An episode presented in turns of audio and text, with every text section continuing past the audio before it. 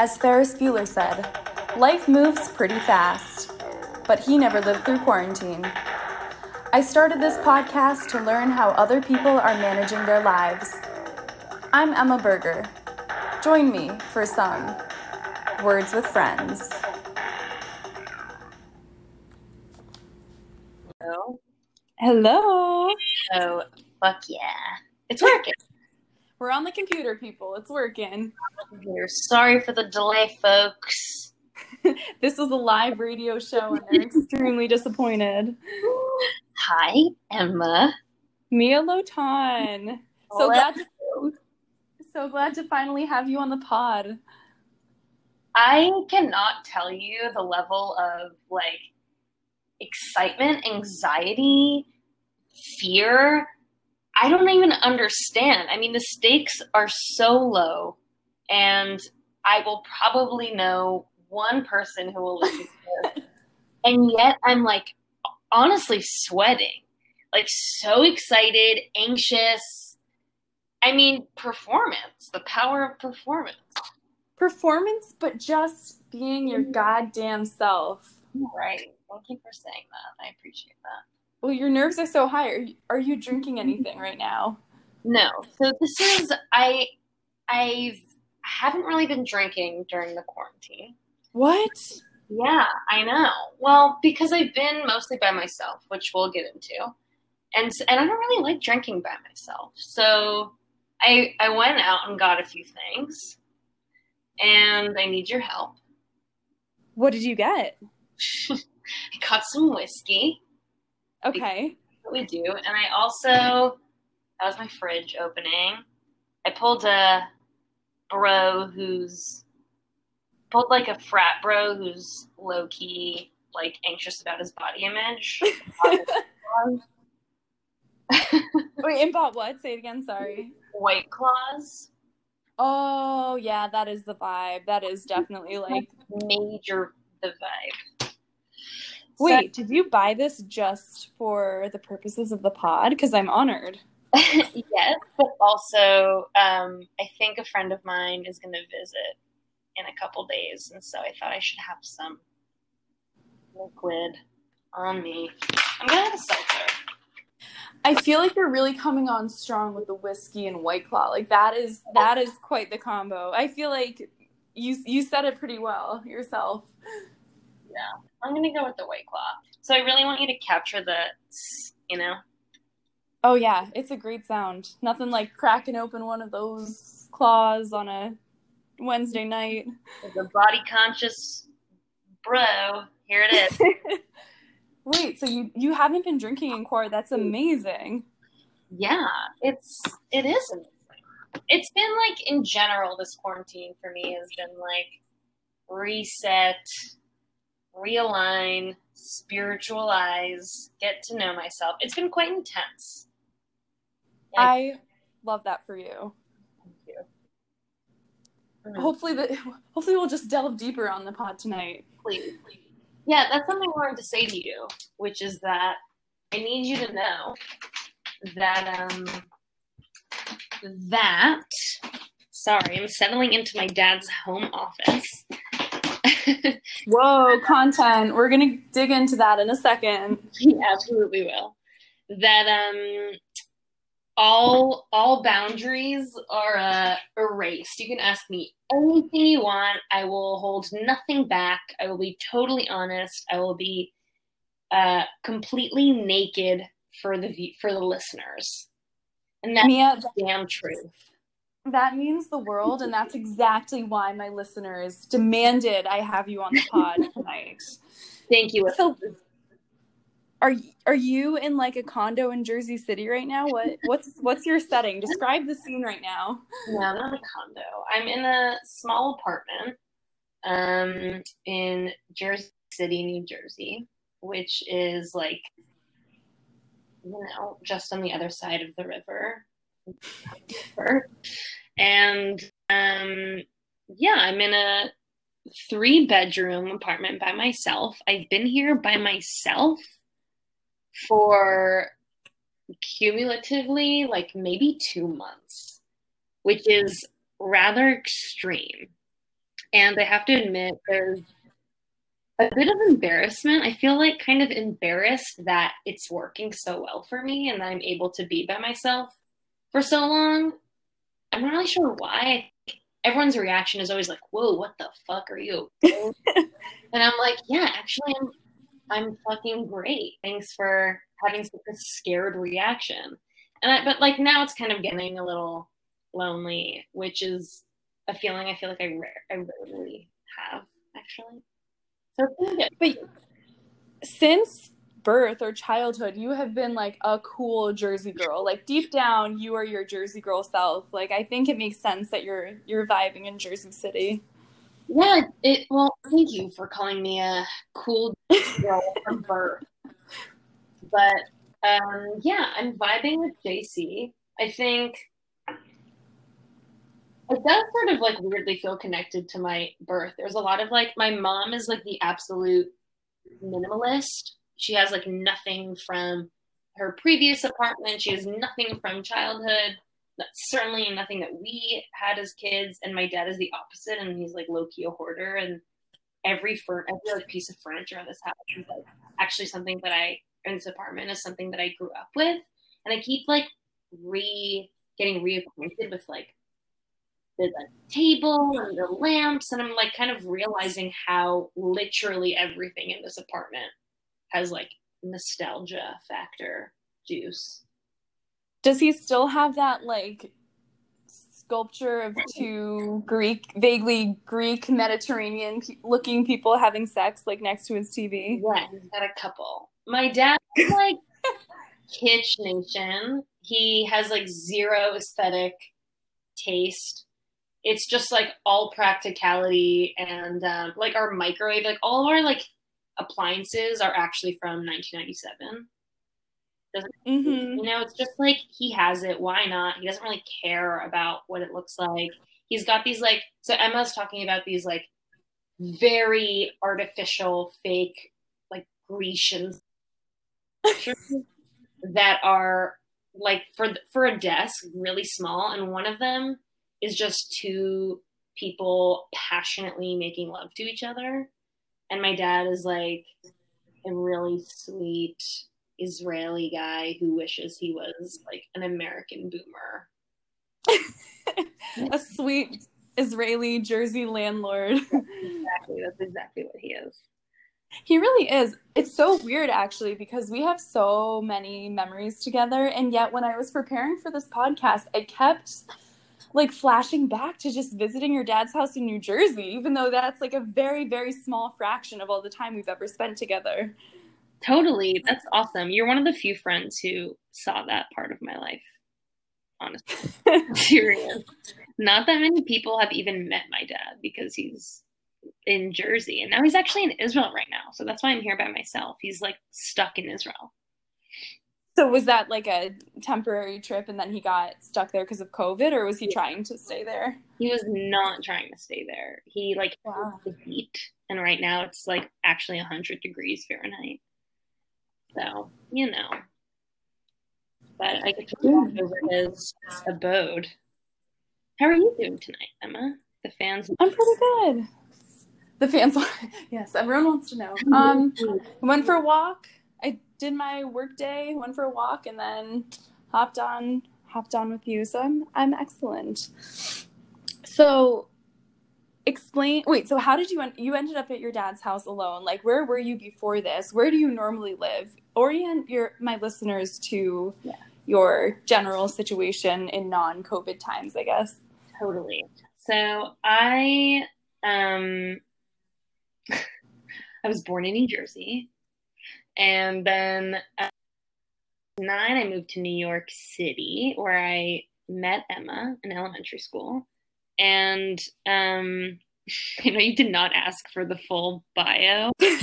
Let's go back to 1996.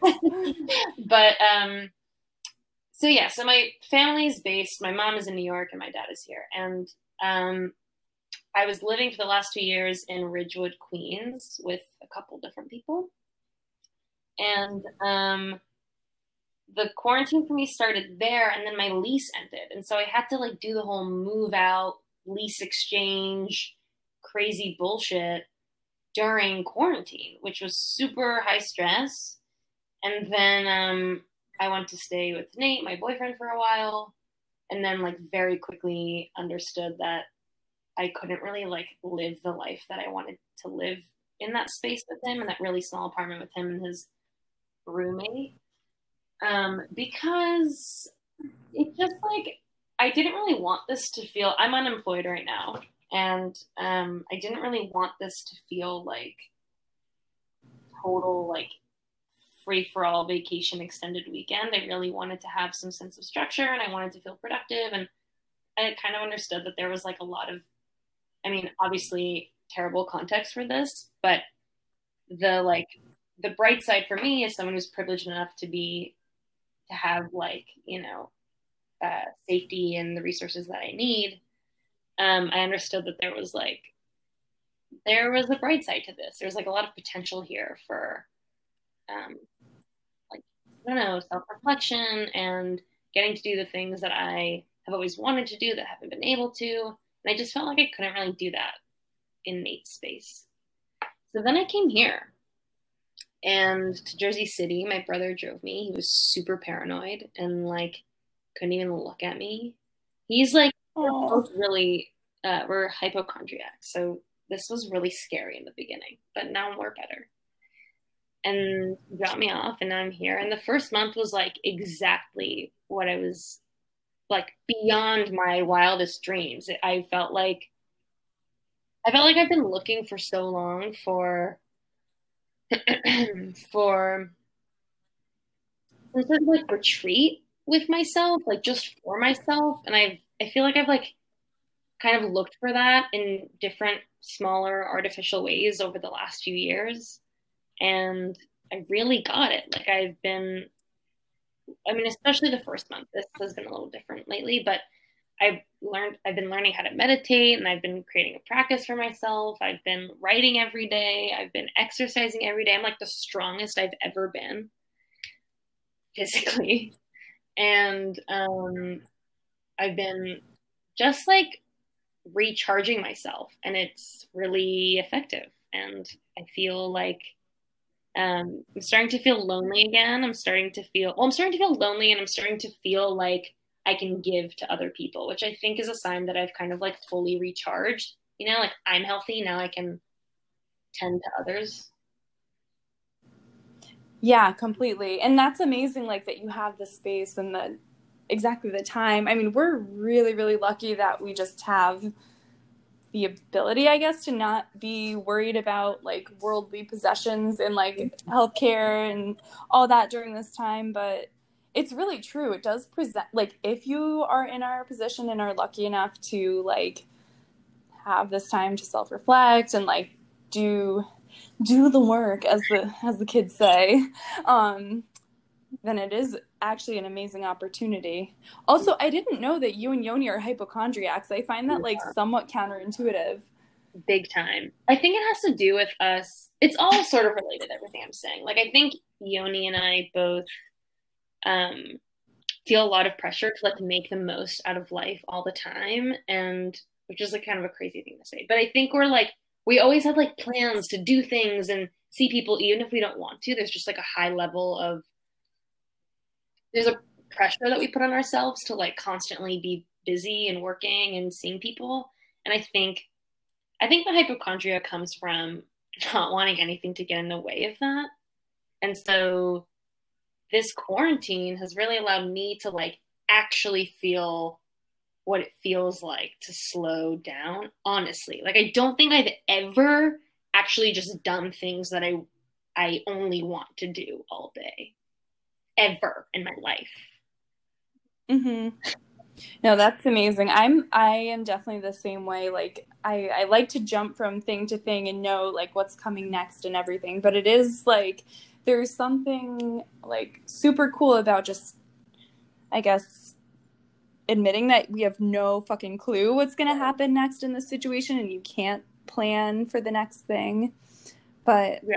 okay, question. So how are you learning like I mean, how did you learn how to meditate? Because that's something I'm super interested in and like have tried but haven't been able to like actually get into, you know? Yeah, I'm still like getting into it. You know, like I still sort of have to like convince myself to there's still like some like what's it called? I need to kind of like seduce myself into it. But um well, I kind of last year like right out of college I um, started doing this. My friend invited me to this like communal meditation group that was- and that was really helpful because they actually teach you and tell you what to do. Um, and so that gave me like the foundation of like how to sit and how to breathe and like where my gaze should be and you know before I start and after and and then um, I downloaded Headspace, which is like hugely popular now. They actually have. I was just watching cable TV, which I haven't been haven't watched since I was a kid old school. Old school, and they're they had advertising, which is crazy. But Headspace is awesome. It's really expensive for the membership, but they have like if you just download the free version, there's like a ton of there's like medit guided meditation for stress, guided meditation for sleep, guided meditation for um, like eating stuff. They, they get really specific, like eating disorder things. They get really specific, and it's quite amazing. And that's super cool. That's like, download with download with my discount code and save 20%. No, that's really cool. I know actually funny thing. So do you I, I've talked I've talked about this previously on the pod, but do you know Melissa Wood Health slash Melissa Wood Te- Tepperberg? Um, I learned about her during the quarantine.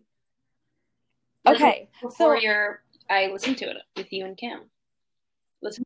Yeah, like I've been super into it. And then like the other day, I, I mean, I'm like, you know, always watch everything of hers, always do her workouts. And then I see her posting like, check out this outfit. It's Neely Lotan. Neely, I love what you're doing. And I'm like, oh my God, Melissa, you know what's up. Yeah, that's my mom. She's a fashion designer. Um, that's really cool. I'm really lucky.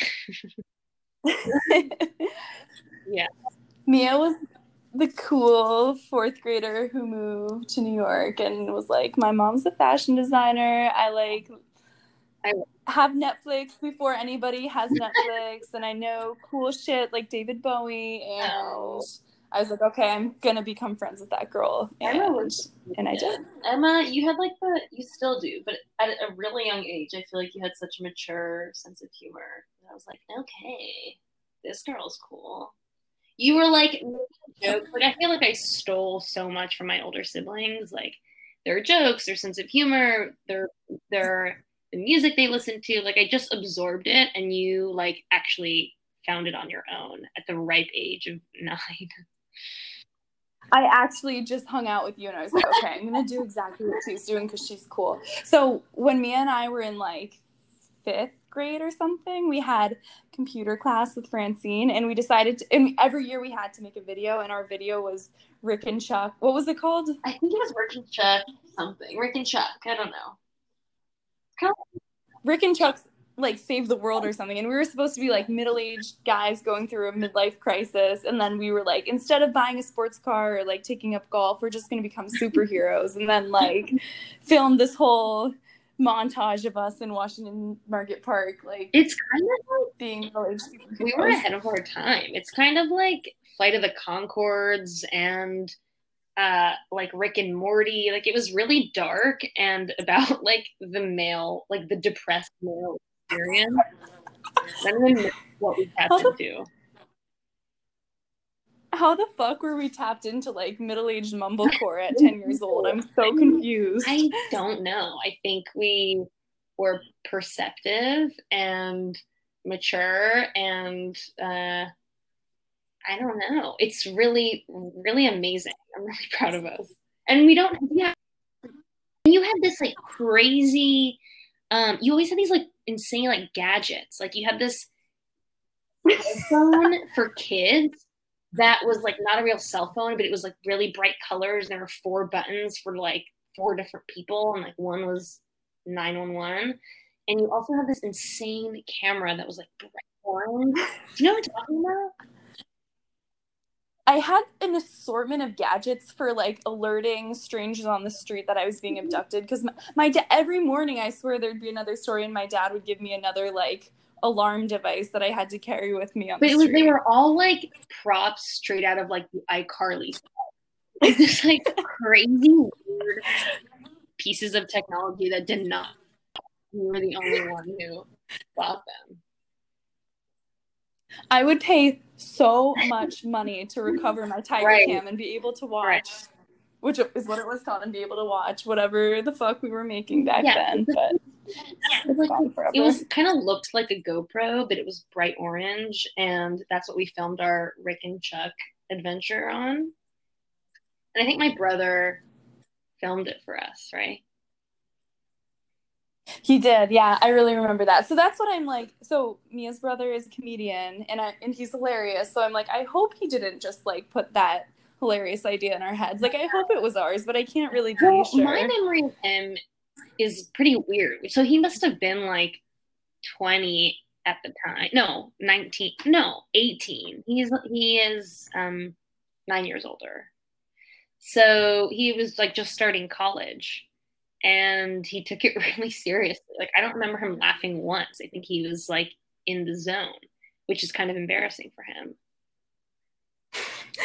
he was in the zone, and we were shooting like a Rocky remake at of Manhattan Community College. Right, that's where he filmed it. And actually, I think like the weekend after, I don't know if you know this, but I I starred in his he studied film in college. And so I starred in his like short film and he hired an actor to to be in it. It was about like a little girl. I think it was about like a little girl and her dad or like little girl and like some older man. Sounds really bad, but I was a little girl and I just he would like film me scribbling with colors on paper and it was, we also filmed it at BMCC, the community college next to our elementary school. So that is important to nobody listening and uh, and you can cut that out. But I give you full liberty, by the way. Cut out whatever you think is boring because I kind of feel like it's all boring. I don't know. I just made a podcast. Like it's it, it's probably like super interesting to me and my friends and like nobody else. But that's that's fine with Well, me. I'm not I'm not trying to get hashtag sponsored. Although Headspace, if you're out there, sponsor me. Well, I kind of feel like, you know, I almost want to reach out to them and be like, hey, I'm a 24 year old. I feel like you mostly get middle aged people. Just want to let you know this shit serves me. Thank you. Sponsor Emma's podcast. you should. You want to like DM slide Slide into the into our DMs. Yeah. Yeah. Okay. So wait, you you said you're unemployed, but I you do have two internships right now. Is that No, correct? so, well, I did before the quarantine. I just started two internships and one at Dia Beacon, which is really cool, and the other at um, Visual AIDS, which is this arts nonprofit that supports artists living with HIV and AIDS. And um, both of them didn't work for me to do from home, so they kind of were just cut short. So now I'm just living my life. I know you're working like vigorously over there. I mean, vigorously is the word for it. I would say I'm working as much as one can work, as vigorously as one can work from home, which is. Are you jealous? All the people who are like baking sourdough. No, I think I'd go like a bit crazy if I didn't have shit to mm-hmm. do during most of the day. And now that it stays late out super late, I feel like there's some time in the day to like, you know, do the other stuff I want to do. But so, Mia, tell me, where did you go to college? What was your major? And what has been your journey from college to this Whoa, that's a awful question. Thank you for. I went to the small liberal arts school called Bard College in upstate New York in the Hudson Valley, and I studied art history. And um, I wrote a thesis that I'm very passionate about on um, dark humor in the use of AIDS activist video in the 90s, hence the internship. and um, I left college feeling uh, like what's the word? I was fearless. I felt unstoppable. I was sure that I was going to get a job that I cared about, and um, feel like I knew the path ahead of me. I knew like some of the paths that I could take with my degree. Um, one of those being like the gallery world, one being museums and education. And I just felt like one of it was going to work out for sure. And then, like the week after I graduated, I had this like massive spiral and didn't realize it was going to come on so quickly.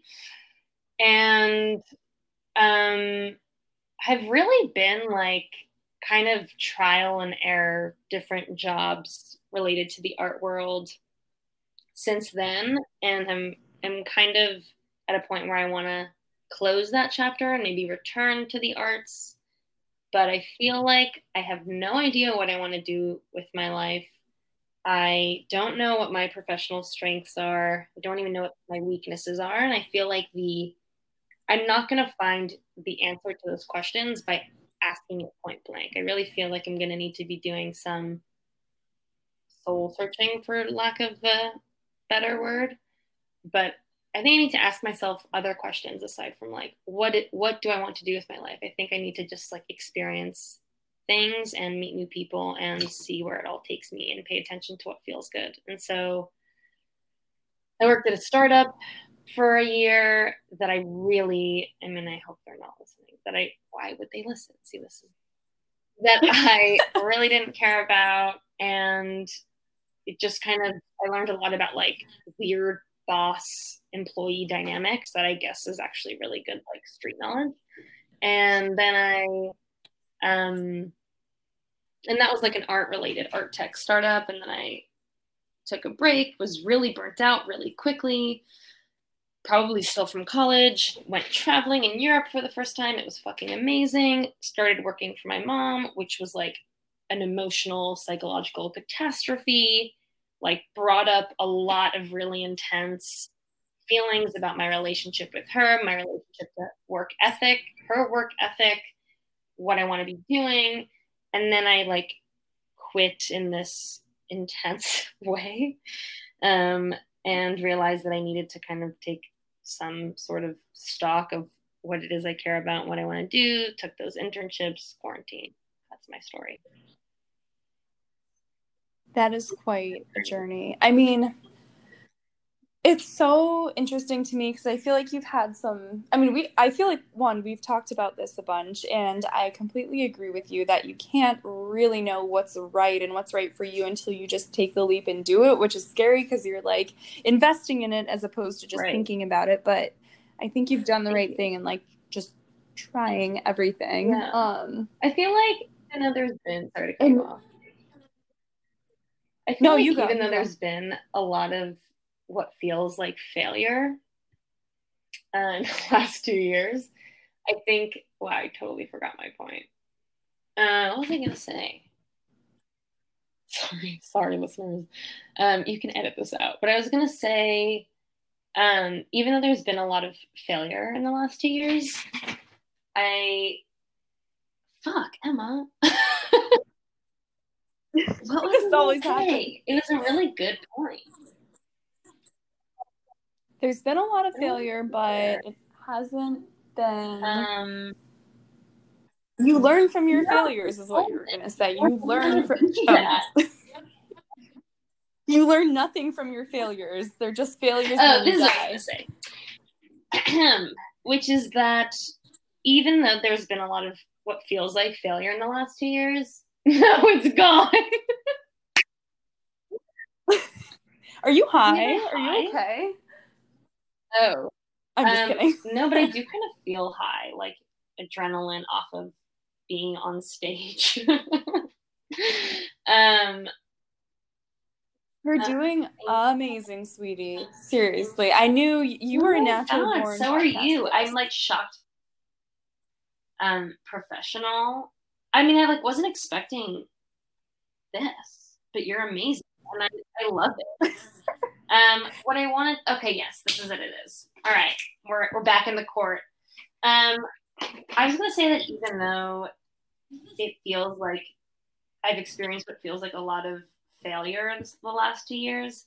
I'm proud of myself for really like giving everything an honest shot. Like I do feel like I've tried, like I was saying earlier, I've tried to make the most out of my life the last two years. I've, including like my social life. Like I feel like I've gone out, I went out, I partied a lot, I made new friends, I spent a ton of time with my family. I like really invested in my physical health and like worked out a lot and I've been like cooking for my like I feel like I've like I've been doing the most.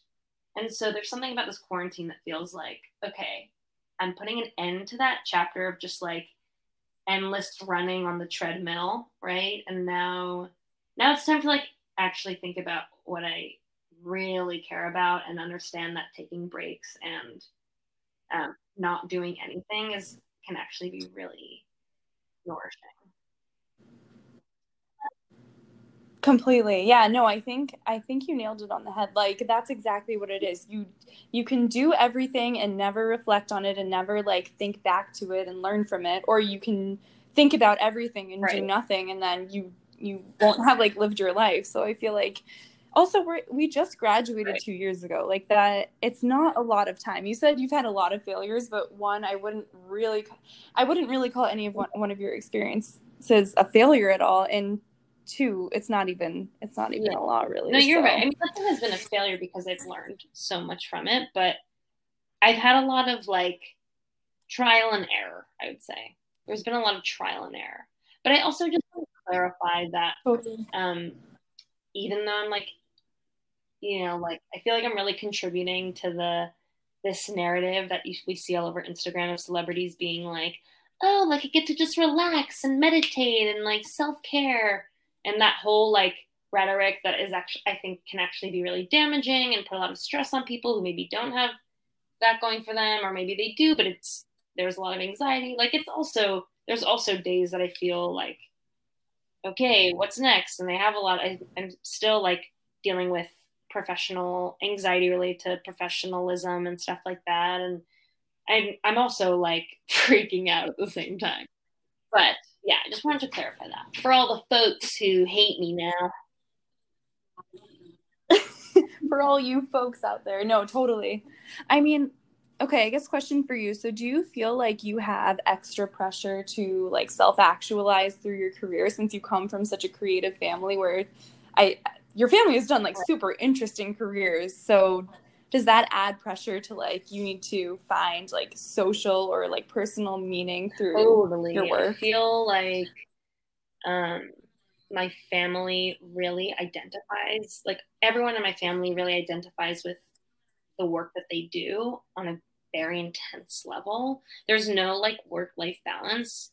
My sister has achieved that, but I think because of my parents and my brother, my sister is therapist. She lives in the Bay Area. She's like really living that like stereotype to a T, and um, has really beautifully found that balance and continues to find it. She's like she's really different, I think, from the like. I mean, she's just different from my parents in general in the way that they are so intense about work and it becomes everything and yeah, my mom is like, she's also an artist, you know, she's a fashion designer, but her work is really like, and it's a form of expression for her. It's like an extension of her soul. And so everything that she makes and that other people in her company make, it's like represents her. And that's intense, you know? So I'm, I'm, yeah, I think like, I don't know if I really answered your question, but I think that I'm, trying to take a step back from that impulse because I think I also have that tendency to like overinvest in my work to a point that it's like almost unhealthy. But not that my parents are unhealthy, but I don't think a lot of reflection around that. and yeah, so I'm trying to take a step back from like that impulse that I have. And again, like this quarantine has really helped me do that. Not living with my parents has been super helpful because it's you know, I think if I was staying with my mom and like witnessing her work from home with like high levels of stress, especially now, I think it would be really hard for me. and yeah, I'm really grateful that I get to just like be with myself and not put that pressure on myself. Yeah, completely. That's kind of what I guess I would have thought, which is like, you know, a lot of people in creative fields, they chose their line of work because it, they identify with it so deeply. But like, there is something healthy, of, there's something amazing about that where you like feel so deeply about your work, but then there's something like nice and luxurious about being able to detach a little bit and like view yourself or your creative self apart from your like capitalist yeah productive self yeah and i want to care about my work and i want to feel invested in it because i think that's the only way i would really be successful but i don't know what that is i don't i'm still even trying to figure out like if i'm a creative person you know i, I genuinely feel like i'm like at the drawing board i don't know what gonna do i know like i care about art and creative people. But yeah, and I know I care about like psychology. Does anyone give a shit here? That's what I keep hearing. Dear God, are you there? It's me, Mia. No, you are like inherently very a very creative, artistic, like hilarious person and I could see you. I obviously could see you as a therapist. I could definitely see you as in the creative fields in some capacity. Like, I know you're going to be extremely successful in whatever you choose to go down, or you know, you could just be a recurring guest on my pod if that, that. doesn't. Actually, out. I have something interesting to tell you all, um, both related to my destiny, but also our collective destiny and professionalism and all the above. So a month before quarantine, also sorry, Emma, if I'm going off your track. I don't know what track you're on, but sorry if I am. I have no track. That's um, I secretly hope that we record this for like, I don't know, three hours. Anyways, just kidding. okay. So um so like a month before quarantine, I was feeling especially lost and really desperate for like. And um, my sister like sent me this. My very like new age kind of hippie sister sent me this uh, Instagram of her friend's friend who's an astrologer in New Orleans, and um, I like impulsively booked a session with her. I have like no relationship to astrology. I don't know what any of that shit means. I don't really buy it, but also get excited when I see like a Capricorn meme because it feels relatable. And um yes. Capricorn. Same. We're both Yes. We are four days apart. Folks. You heard it here first. Um, I feel like it's a very Capricorn thing to start a podcast about like people in quarantine and anyway. no, this, is this isn't narcissistic. This is like this is for the people. This is for your community. You. this is grassroots people. Thank you. Um, so I went to this, I had this virtual Zoom before it was cool. I had a Zoom session with her. And um, she told me a lot of crazy shit, most of which felt very negative at the time. She told me that I was going to have like quote unquote textbook hard few years, end quote. And um, that scared the shit out of me. She also told me actually like I took notes, but I, they're in a different room. But um, what I really want to share. Oh yeah, so she told me that that she sees me in publishing or education, which both of which I feel like pretty like I could do that. Um, obviously this is like one astrologer might not be accurate. What I really want to tell everyone is that she did tell me that on December 21st, 2020, uh, there was going to be a, this is what she said verbatim, a massive decentralization of power on a global scale. December 21st. Wait, on what date? And she said that personally for me, my fight is going to get really real about why I fight for what I fight for. And she said everyone's going to have to like reevaluate that for themselves. And I asked her questions that I asked her that I wanted to know is when would be a good time to move out of New York because it's something I'm thinking about. And she said, You're probably not going to want to after this happens. Yeah, people. I have What no the fuck? What idea. I mean, my gut instinct is that it would be related to the election, but it's not an election related date as of now. And um, I have literally no idea. But she said this only happens every like 400 years or like 600. And Holy shit, Mia. What the fuck? I was gonna say, like, most apocalyptic situations, I picture people like advising move out of New York. I don't picture people being like, you're only gonna want to be I don't think in it's New about York New York, City but I think this. she just meant like you're probably not going to want to make a big move after this. But I know it's really weird. I know. Oh my god. You're the first person Oh, who ever took me to a psychic. Oh my god, I remember amazing. this. Yeah, what happened? We, we went separately, right? That was what I have to say. I'm embarrassed to say I don't remember what my fortune was, but I remember being like, "This is fucking cool," and then like we walked around the Lower East Side and we are like, "This is a prophecy. This is gonna happen," and now I'm like, oh yeah, "That might have happened." Really remember that. I remember it was like, um, okay, I'm sorry if you don't want me to say this, but I, I remember you were really sad about something. I don't remember what you were sad about, but you were very sad, and I wasn't sure how to help you, and so I was kind of just like, oh, there's a psychic, let's go in. In hindsight, is a crazy idea because if she had said something that would have made you even more sad or something related to whatever it was you were sad about, that would have been a really shit friend move. But No, it it wasn't. Whatever it was, I don't I don't remember what I was sad about either. But I I do remember afterwards being. I, I'm pretty sure she was just like, "Oh, you're gonna have three kids," and I was like, "Oh my god." Yeah, I've been to a kids." psychic a few times, a few different psychics, all of which have told me that I have a guardian angel. Well, You are Oh, a guardian, guardian angel, Mia. You're a guardian angel. Sheesh, y'all. Twas a dream. Do you still no do you still get that fuck reference? talking about. Oh, sad. That was that was oh. the Jake and Jake Amir and Amir. reference. What happened to those hot motherfuckers? So hot. I think that's why I watch them.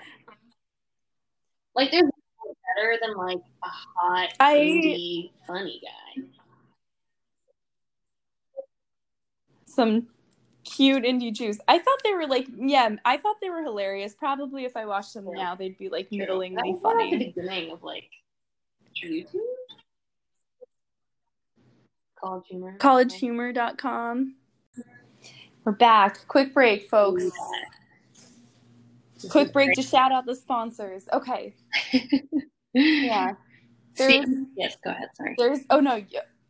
Okay, I was just gonna say there's a topic I've been dying to de- delve into. What's that? You might know what I'm talking about. The. Red Scare podcast, folks. yes, that's little old thing. But Okay. yes, go ahead. So I, it's really hard to explain. Do- Can can you explain better, or can I explain better? I could try. Um, that would be amazing because I don't know how to explain these people. yeah, it's really hard to explain.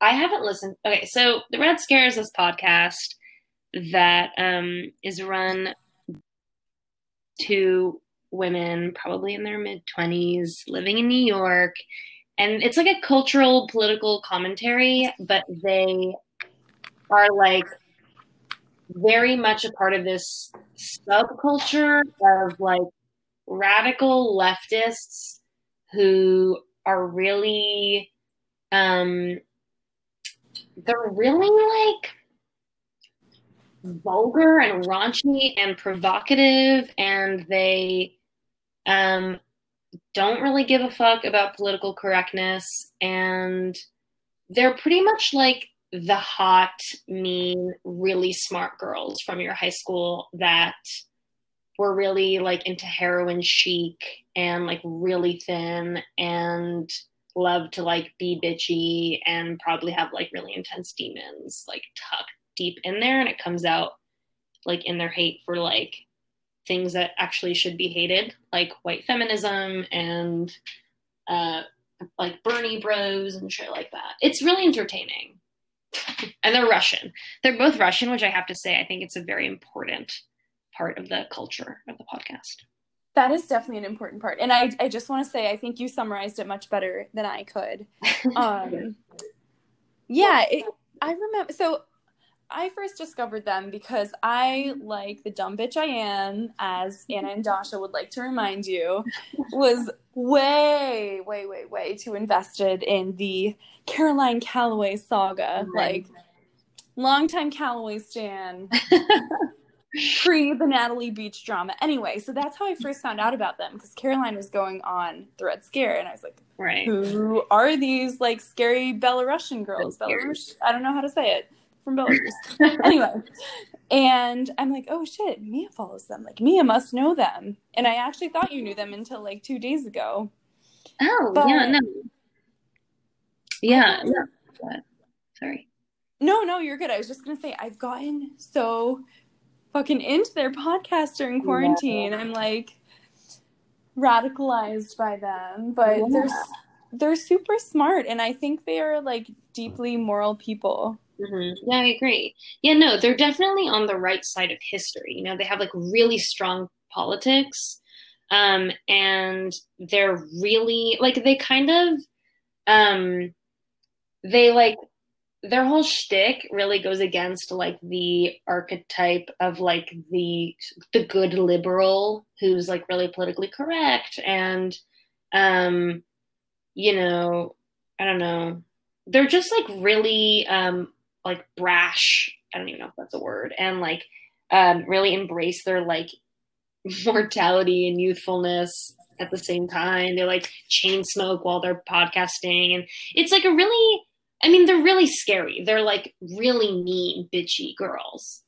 And I think, yeah, it's totally entertaining. I feel like they, maybe this is why you thought I knew them, is because I feel like they are really uh, like emblematic of the culture at Bard, which was very like grungy, dark hipster, like strong political views, which you couldn't really tell. I mean, like at Bard, I feel like you couldn't really tell if they just like adopted those views as part of like an aesthetic or if they actually believed in them. And these girls really believe in them, and you can tell that they've like done their reading.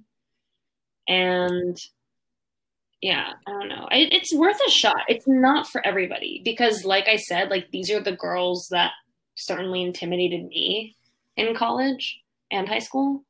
But it, it kind of feels like you're getting to like listen in on just like those girls' conversation. They're really smart. I don't know if that if that's an interesting thing to say, but it's true they're super smart and i'm like god damn like i kind of wish i thought these things for myself like i kind of wish i came up with half the stuff they come up with yeah. and then i'm like even if i did i'd be like probably scared to say it and like yeah. have a podcast no they yeah it, it's interesting to me because i i did think that you might have known them because they seem like bard art history bard. girls right such art history girls but yeah. they also seem like kind of anti like East Coast liberal arts school at the same time. Yeah. So I'm I what was this like I guess political sentiment or like just this scene or like feeling at Bard?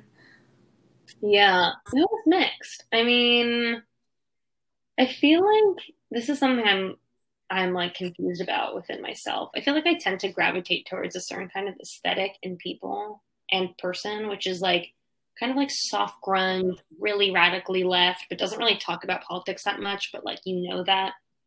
And it comes out every now and then. And um like they kind of only get involved when they need to and politically.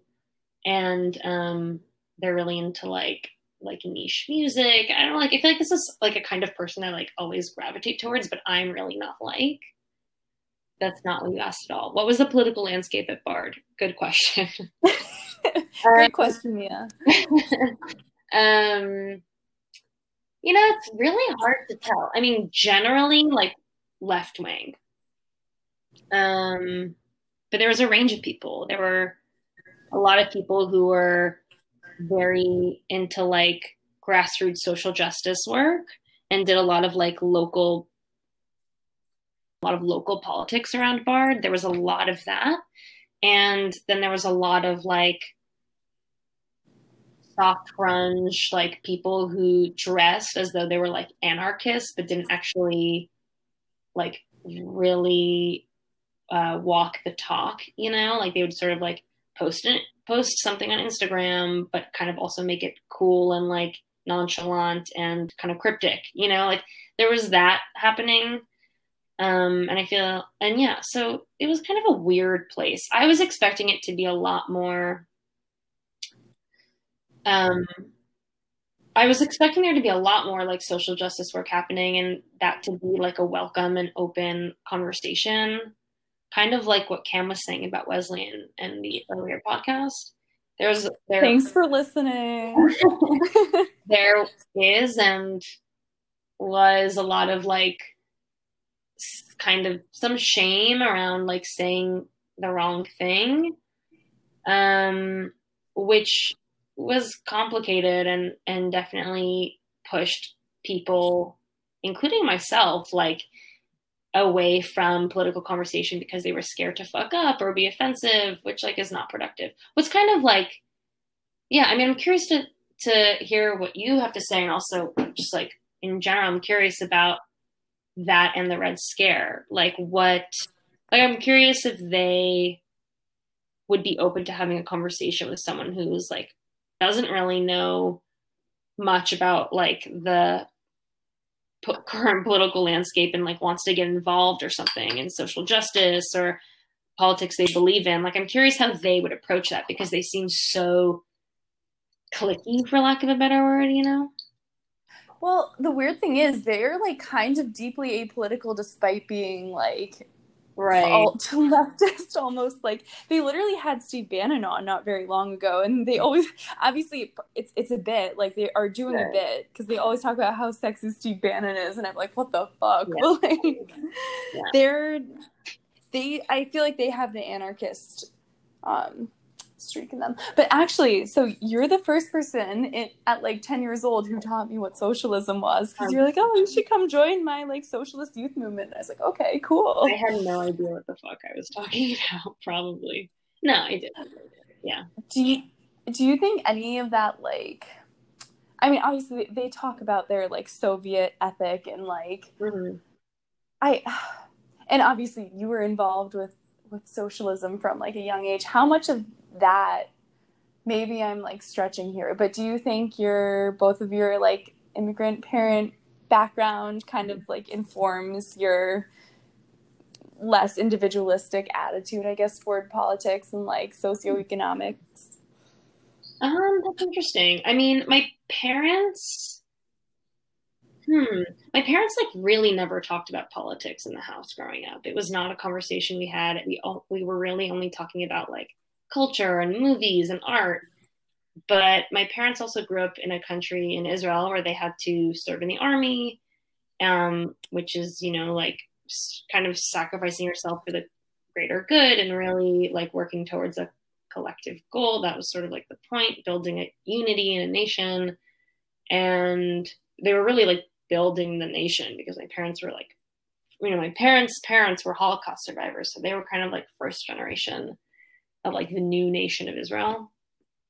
And um, they never really talked about the ideology of that, but I do think like some of their work ethic comes from formed by that army experience. Like I think they understand that they understand what it means to work really hard for a larger concept or group. And I think I kind of took some of that, but they didn't explicitly talk about that. I think most of my politics and like socialist tendencies come from this youth movement that I was involved in for so long called Hashomer Hatzair that you kind of dabbled in, Emma, dare I say. I dabbled for sure.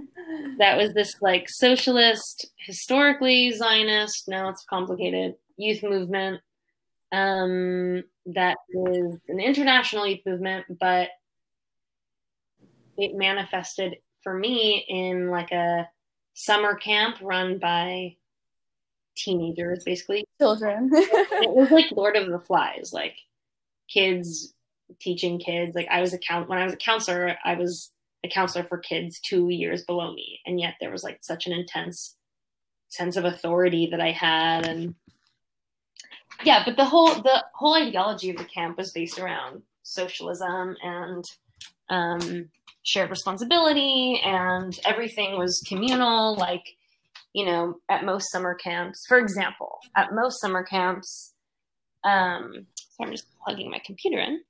At most summer camps, when parents send their kids care packages or money or food or whatever it is, they just keep it for themselves. Maybe they share it with like their best friend. But at my camp, um, as part of the youth movement, if you received food or money or anything, all of that would go into one collective pile and the kids would decide together what they were going to do with it what they were going to spend the money on collectively. It might have been for a, kid it might have had a birthday coming up and so they were going to spend their collective money um, on like a surprise for that kid or an activity they could do all together together. And these were like eight year old kids. Like it was really an intentional ideological place we had like we split you know, like kids were washing dishes, sometimes cooking meals, and like young kids, you know, we shared all responsibilities. We cleaned the bathrooms, we read Marx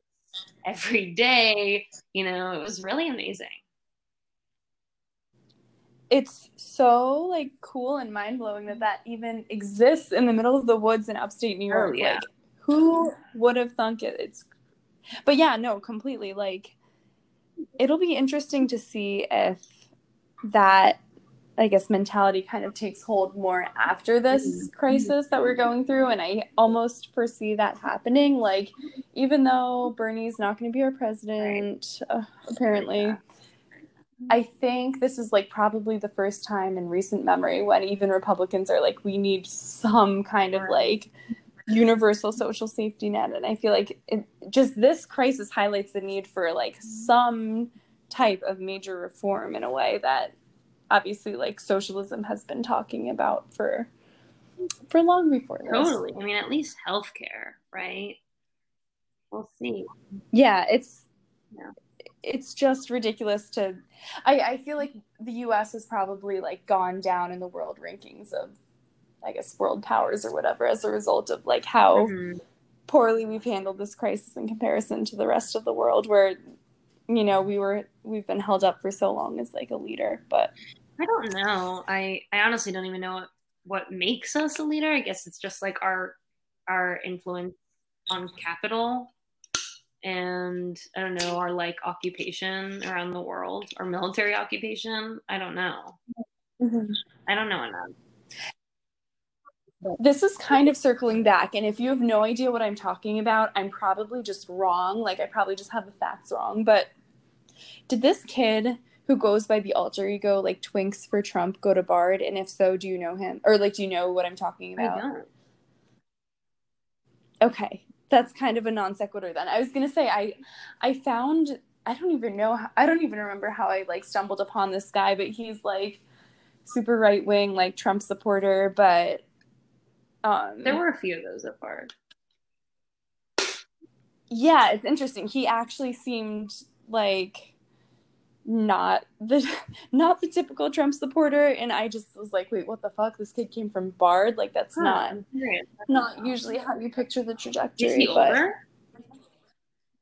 No, he was around our age. Like I don't remember exactly what year he graduated, but he was around our age. I mean, I, so. didn't, know everybody. I don't know. It's possible. Is it like? Did you find him on Twitter or something? I, I found I'm sure it was somewhere on the internet and I don't remember like what led me to what. This is a while ago, but um no, my so my first three episodes have been a Wesleyan grad, a Skidmore grad, and a Bard grad. So I feel like I've completed the trifecta Definitely. of like leftist liberal yeah. arts schools on the East Coast. I have a funny story about um, camp that I think is just like feeds the archetype of like Jewish socialist summer camp, of which there are many, by the way. There's like other youth movements, and there's also a camp called I think it's Kinderland or something like that. Yeah, I know. I've heard yeah, of that. There's actually I feel like it always I feel like when I would describe it to people who had no idea what I was talking about, is always I would always say that it was like a joke out of a Woody Allen movie. Like I feel like he like would have referenced something like. You know? yes, but definitely. Funny story that people love to hear about, which is we had a lot of like quote unquote special days um, at camp where like our normal schedule was nixed and we did some sort of like themed extravagant day sort of like kind of what like a field day would have been at a normal camp. And so we had this one day and and like everything we did was like infused with our own ideology. We had like and which was this like extensive thing there were like pillars and um, oaths and it was really like this complex belief system is currently but um so we had this one special day that was called Yom Capitalism. Yom means day in Hebrew, so it translates to Capitalism Day. And the kids, did you know? Did you know about this, Emma? I you may have told me about this at one point, but can, my, my listeners probably don't know about it. Listeners, so. of course, it's just fascinating. And actually, I think someone wrote an article about it a few years ago, which, like, thank God, the world needs to know about this. So this is Capitalism Day, and the kids never knew which day of the of the summer it was going to be. The the counselors or the people who planned it, the like cultural staff, would choose a random day during the summer to do this podcast to, to do this podcast. Do this special day. And um so instead of waking up with like the normal alarms and your counselor's telling you to wake up you wake up into a whole new world this like fake society that the counselors or the staff that plan this created. And they create this like really complicated like economy and town and um, system where kids are wake up with a certain amount of money and they wake up with a certain job. Sometimes they're unemployed. Some have are born with degrees. Some aren't. Some are born with um i don't know if i'm explaining this right but some like explaining this effectively but basically kids wake up with like already with an identity and um, a social status, social economic status. And they basically have to survive the day in this new town. And there's like a bank, and there's, you know, a like fancy restaurant and a poor restaurant. And there's, you have to like pay to use the bathroom. And you can like start your own business. It's basically a real life monopoly. And the kids get to experience firsthand like what it means to be born into a certain social economic status and how you how i mean it's obviously very different um, than real life but they get a taste of like how unfair that can be and um, how certain people have certain privileges and get to climb their way to the top and it's like it's really amazing i don't know if did, did i explain that okay you explained that perfectly. Yeah. Um, and they make it complicated. Like, actually, I was thinking about this the other day because I remember one year when I was a kid, the like narrative of the the storyline of the day of the um, town was that there was like a massive quarantine and the CDC had to like yeah so normally the the fake town like spreads across the whole campus basically and like um like different parts of camp become different parts of the town. Like this building becomes the bank and this building becomes whatever. Tenafly High School. Exactly. And um and so in this like quarantine narrative only the dining room the dining hall that was like the only building we could be in because they were trying to contain the virus. And so um I think it actually like kind of failed. A lot of things at camp failed because like 16 year olds were writing them. And so like the day would just sort of like crumble or like there were too many loopholes and like shit wouldn't work out. But when it did, it was great. But um yeah, so I remember that. I was thinking about that the other day. That's insane. So were you wait, were you a camper or a counselor at that point? camper at that point. And you were probably like, this would literally never happen, but like, let's go through the thought exercise of it happening. And now here I we know. are. I was yeah, it's true. I was actually like kind of related to this. I was joking with my brother that like if this whole quarantine thing in real life, like COVID, was actually just some sort some sort of like social experiment, like what do you think they would be testing? Like what would the people who are putting this like elaborate uh experiment, like what are they trying to figure out? That's an excellent question. And I'm pretty sure a lot of people like on the alt right think that is what's happening. um Right. Are you, are you talking about, um, also, that's a really hard question and you don't need to answer that. But are you talking about like people who think that this is meant to like weed out the like the people that don't deserve to be here right now? I guess just like the conspiracy theories in general surrounding COVID and like, you know, that I know there's like theories that it was created in a lab on purpose and like it got out on purpose and I guess just to wreak havoc on the world and I mean I feel like it, it will inevitably impact like how we socialize and work and like live and interact for at least the foreseeable oh. future. So if someone is trying to wreak havoc and like start anarchy, then I feel like it, it is at least partially successful. Yeah, it's true. I was actually, this is kind of unrelated, but I was just thinking about the other day, it kind of hit me that like, I'll, so we, we've actually, or you and Cam were talking about this, how a lot of people are leaving the city and not coming back. And people are really like making life choices because this is currently, at this point, this is like an indefinite position we're in right now. And um, I was just realizing that like, I'm probably not going to see a lot of the a lot of my like kind of peripheral friends or like friends of my friends ever again. You know, like there's a lot of people that this there's a lot of people in my life that like I guess I had this like abrupt goodbye with. You know? That is always a weird, like mind blowing feeling. Even when they're just Right. acquaintances or like old coworkers or something like that, you're like, how is it even possible that like we're gonna exist on the same earth and like not cross paths Mhm. again? So do you know I mean, I'll ask the same thing I asked Cam, which is do you know a lot of people who are doing that, who are just leaving New York? Um, I have a few friends who are like, actually, I know a bunch of people are moving upstate for the summer, which I think is a good move. Um, that sounds nice. That sounds like actually the yeah, move, maybe. people who went to Bard, so they like know the area, which is really wise. I mean, I would do that if, if anyone wants to rent a place with me.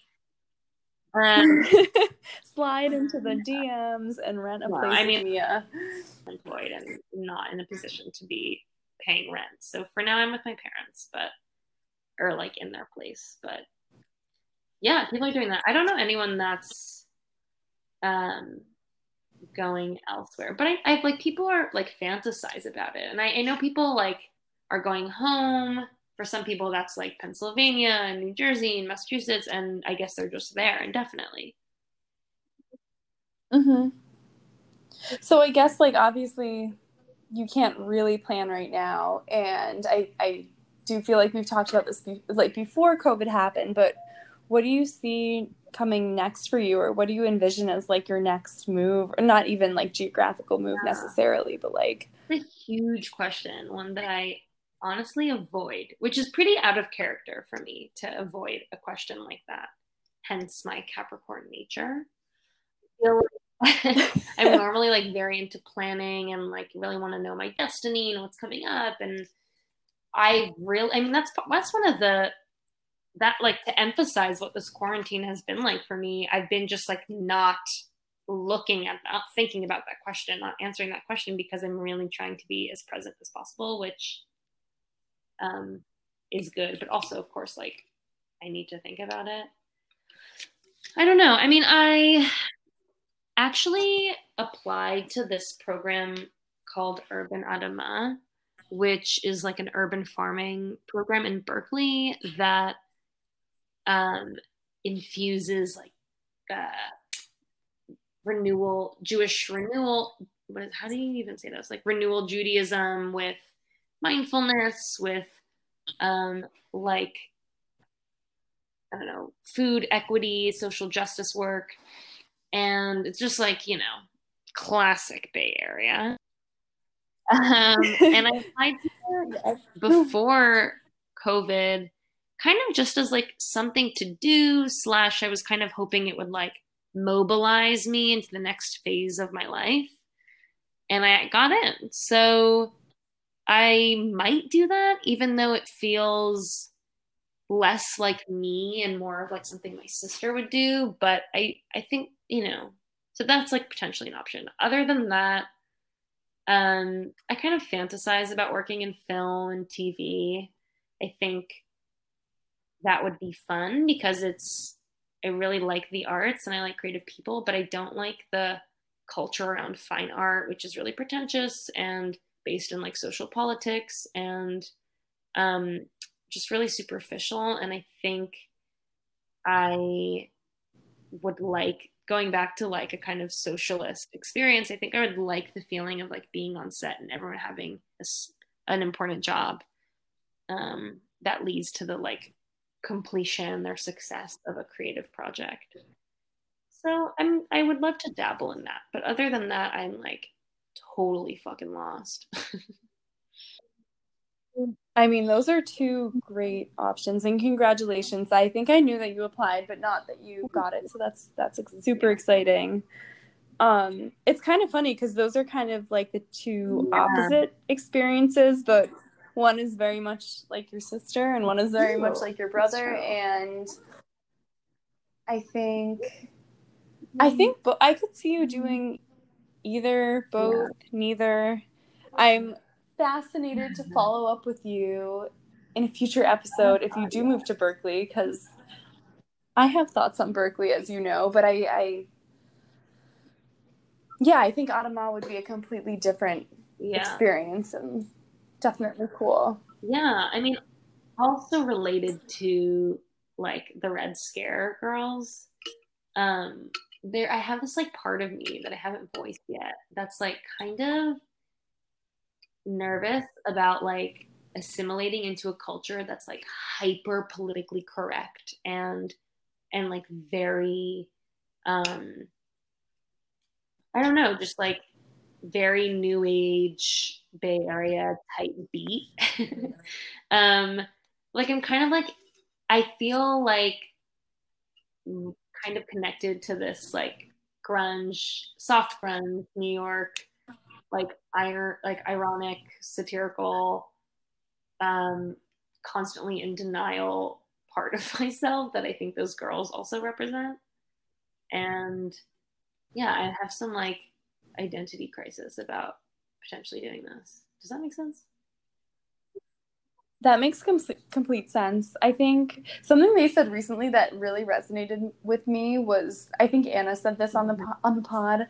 Um, but she was talking about just recognizing the like evil within yourself and like she she i know claims the identity of a highly moral person and i actually believe that she is a highly moral person and like she understands like moral philosophy and recognizes the bad within herself which a lot of this like as they would say neo-lib culture does not recognize mm-hmm. the bad within themselves themselves and like um i guess relies on everybody considering themselves good, which is like fundamentally untrue. And that is a distinctly New York slash I guess they're they're Soviet, so maybe it's a Soviet attitude, but um, I think I know exactly what you mean. Or maybe I just went That's on a really tangent interesting. For no like, I, it's really funny and like stereotypical that their approach to like self reflection and internal like being internal is like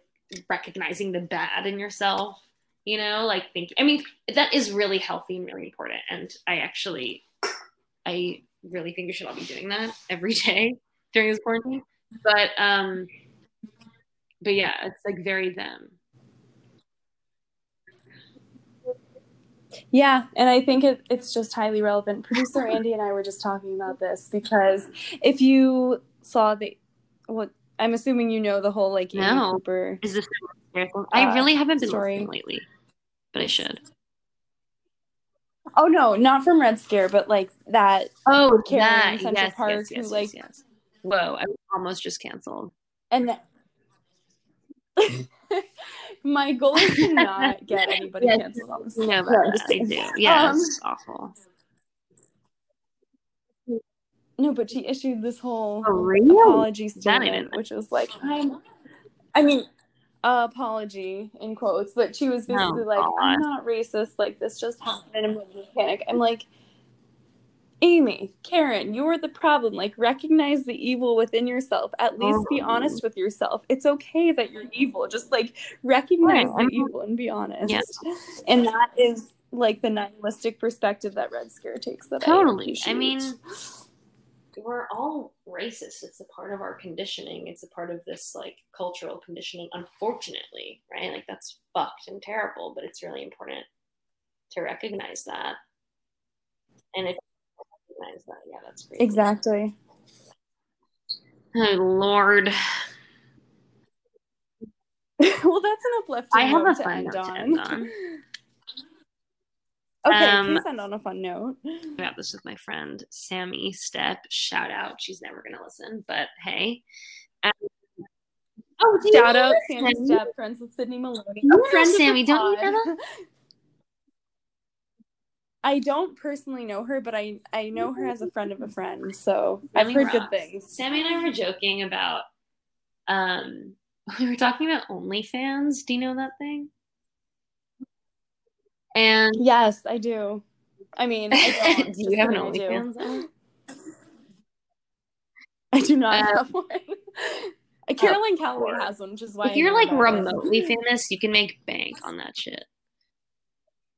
For sure. She does. Um, but we were joking about like what would be our like OnlyFans shtick, like what would be our kink or like archetype. You know, like if we were to like, what would be our thing? What would be our brand? And um, I think mine would be camp counselor.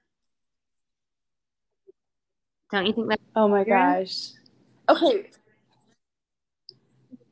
That seems completely right. And I need to actually, I mean, I haven't really been on OnlyFans, so I guess I don't completely know what you mean, but I know. I haven't either. I right guess the you. question to rephrase, it's sort of like, what would be your brand of pornography? rephrase. Oh God, that's a hard question. Maybe like Um, podcaster, like DIY podcaster. girl who thinks, yeah, exactly. Girl who thinks starting a podcast during a quarantine is somehow a good or interesting idea. That. Sounds, I, that sounds like totally. That's right. You on the on the uh, podcasting thing. Andy's your producer. You know, I could. Yeah. It could be like, oh my god. They- It could be like, and I'm not asking for this, but the person on the other end, the person who you're interviewing, could get like involved in your sexual situation. All right, you can cut this out if you have any important people listening. If I lose my job because of this podcast, I know. Oh God. I know what, What does to that do. kill me? What it? What is it? What does it know what to do?